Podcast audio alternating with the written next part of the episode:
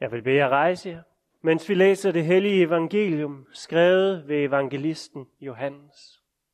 Om aftenen, den samme dag, den første dag i ugen, mens disciplene holdt sig inde bag lukkede døre af frygt for jøderne, kom Jesus og stod midt i blandt dem og sagde til dem, Fred være med jer.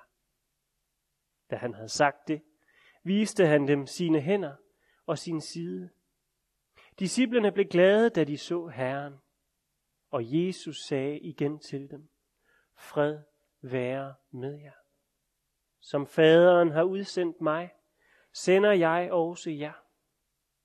Da han havde sagt det, blæste han ånde i dem og sagde, Modtag Helligånden. Forlader I nogen deres synder, er de dem forladt. Nægter I at forlade nogen deres synder, er de ikke forladt.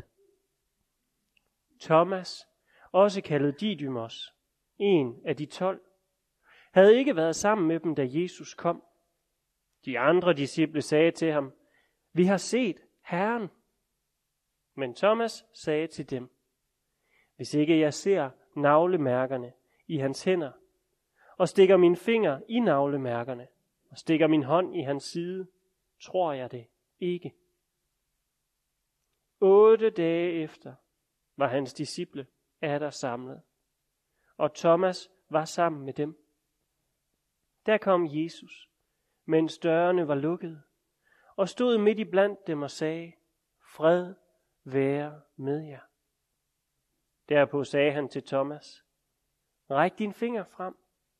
Her er mine hænder. Og ræk din hånd frem og stik den i min side. Og vær ikke vantro, men troende. Thomas svarede, Min Herre og min Gud.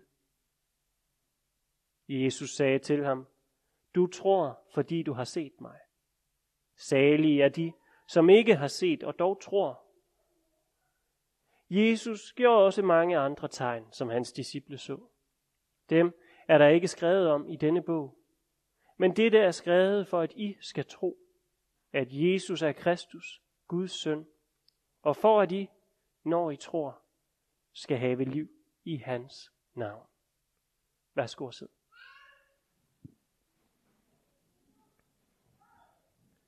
Lov og tak og evig ære være dig, vor Gud, Fader, Søn og Helligånd. Du som var, er og bliver en sand i Gud, højlået fra første begyndelse, nu og i al evighed. Amen. Bibelen er fuld af beretninger om mennesker. Mennesker med vidt forskellige liv. Nogle er ledere, andre krigere, nogle digtere andre bygmestre, nogle vismænd og mange flere. Og læser man kun overfladisk i Bibelens beretninger, ja, så kan man hurtigt blive lidt ydmyg, når man læser om de mange bedrifter. Og der er der også mange gode forbilleder at finde mellem Bibelens personer. Meget godt at lære fra dem hver især. Men Bibelens personer har alle et grundlæggende træk til fælles. De er mennesker. Bibelen fortæller om mennesker med forskellige styrker og mindst lige så forskellige svagheder. For Bibelen handler ikke om supermennesker. Nej, den handler om helt almindelige mennesker, der arbejder sammen med en almægtig Gud.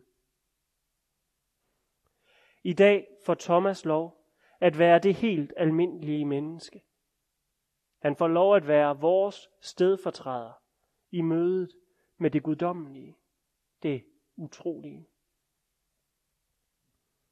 Og han er lige så menneskelig som alle os andre. Udviser den mest menneskelige svaghed af dem alle. Thomas tvivler. Og det er der en god grund til. For Jesus var død. Vand og blod flød fra hans side og beviste uden tvivl, at døden var indtruffet. Jesus var begravet, og al menneskelig erfaring fortæller Thomas, at det er slutningen på historien. Alle beviser peger på, at Jesus er død og forbliver død.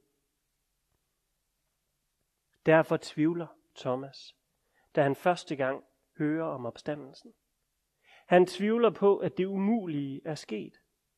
Han tvivler på Jesu opstandelse og vil have konkrete, håndgribelige beviser for det. Og det er jo helt forståeligt. For Jesu opstandelse strider imod virkeligheden. I hvert fald strider den imod den virkelighedserfaring, Thomas har. At døde mennesker, der er blevet begravet i en klippehule, ikke sådan lige kommer på husbesøg. Thomas bygger, ligesom alle vi andre, på nogle sandheder, som han vælger at tro på og bygge sit liv på. I dette tilfælde en sandhed om, at døden ikke kan besejres. Og nu får han pludselig at vide, at det er der en, der har gjort. Det er da klart, at han tvivler. Men læg mærke til, at han ikke blankt afviser påstanden. Nej, han spørger efter bevis. Derfor er det også noget frygteligt rod, at den autoriserede oversættelse af Bibelen giver afsnittet her en overskrift, der hedder Den vantro Thomas. For Thomas er ikke som sådan vantro. Ikke endnu i hvert fald. Vantro, det er at forkaste troen, og det gør han ikke. Men Thomas står pludselig med to sandheder, der strider mod hinanden. For han ved, at døde mennesker forbliver døde. De står ikke bare sådan uden videre op igen.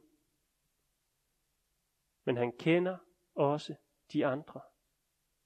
Og han har tillid til dem. Men hvis de har ret, så rykker det jo ved hele Thomas' verdensforståelse. Det er klart, at han tøver. Du og jeg havde formentlig gjort det samme.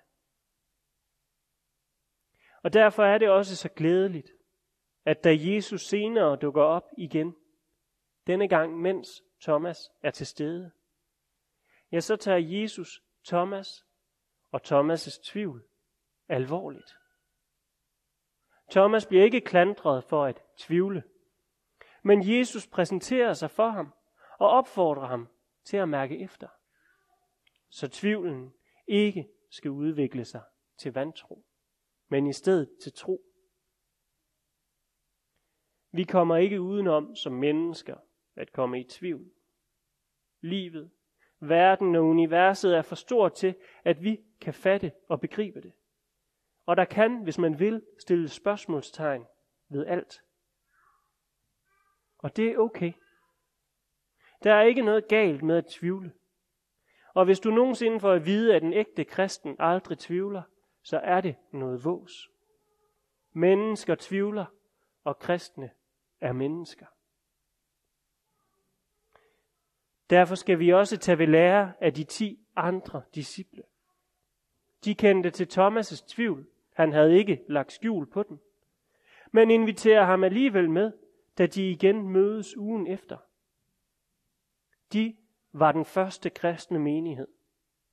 Og de samlinger, var de første kristne gudstjenester. Og der var der plads. Der var plads til dem, der var fuldt ud overbeviste. Og der var plads til dem, der tvivlede. Der var plads til Thomas. Thomas er altså vores stedfortræder i tiden efter den første påske. Vi er i samme båd som han, da han første gang hører om opstandelsen. Vi har ikke set det med egne øjne. Det strider imod alt, hvad vi ved. Og det vil vække tvivl i os. Det er helt naturligt. Men det er op til os, hvad vi så stiller op med vores tvivl. Gemmer vi den væk? Lader vi den føre til vantro? Eller lægger vi den frem i lyset for Gud og lader den føre til tro?